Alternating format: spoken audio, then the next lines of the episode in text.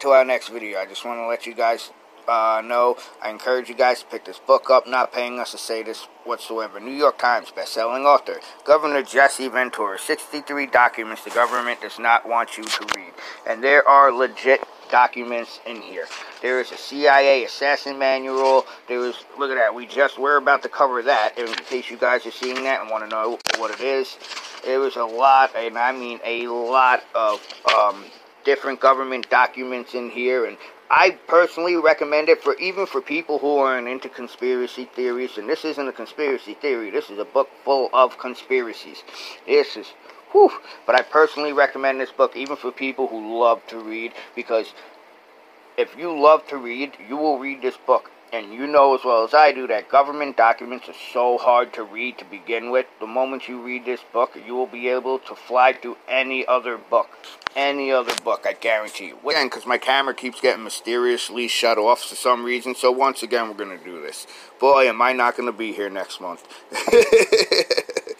KBR awards U.S. Department of Homeland Security Contingency Support Project for Emergency Support Services. Arlington, Virginia, January 24, 2006. KBR announced today that the government and infrastructure, pretty much you can you guys can read, it pretty much says that they are actually awarding indefinite delivery slash indefinite quantity contract to support the Department of Homeland Security, blah, blah, blah. You, you guys can read it and it's right here. And what it says, read the last sentence. KBR is the engineering construction subsidiary of Halliburton. This comes from chapter 24 and 25, emergency detention camps and uh, civilian inmate programs, right? Now, I wanted to fast flip over to this page real quick.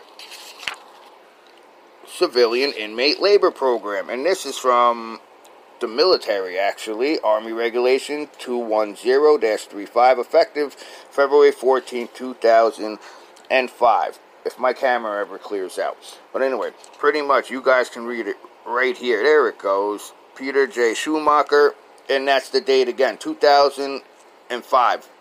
Now, a lot of people, Democrats, are blaming Donald Trump for actually starting the inmate labor program, i.e., illegal aliens that they have trapped in cages and stuff like that. Now, Donald Trump may may have a hand in continuing it, but you guys see right here, it's just clearly not the case. This is the entire layout that's been put in place since about 2005, which means that, yes, President George Bush had a hand in it. And who else? Sorry to tell you guys, Democrats, but when I said Democrats and Republicans are in bed together, that's what I meant. They're, one's the husband, one's the wife, one's the wife, one's the wife, one's the husband, the other's the husband. Who knows?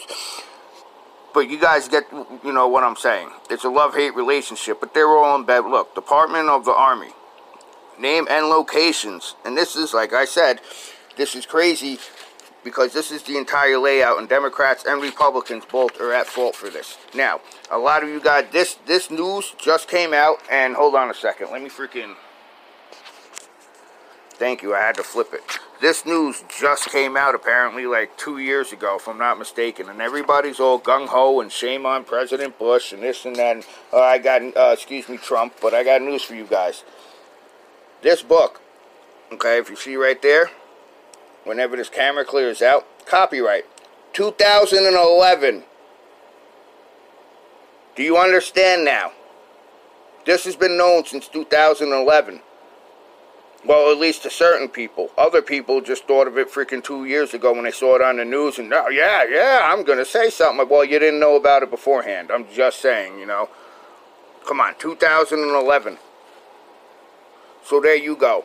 Democrats, don't blame President Trump for that. Republicans, it still was the Republicans that freaking put it into play. But Democrats and Republicans both, you know who's responsible for this. Both sides.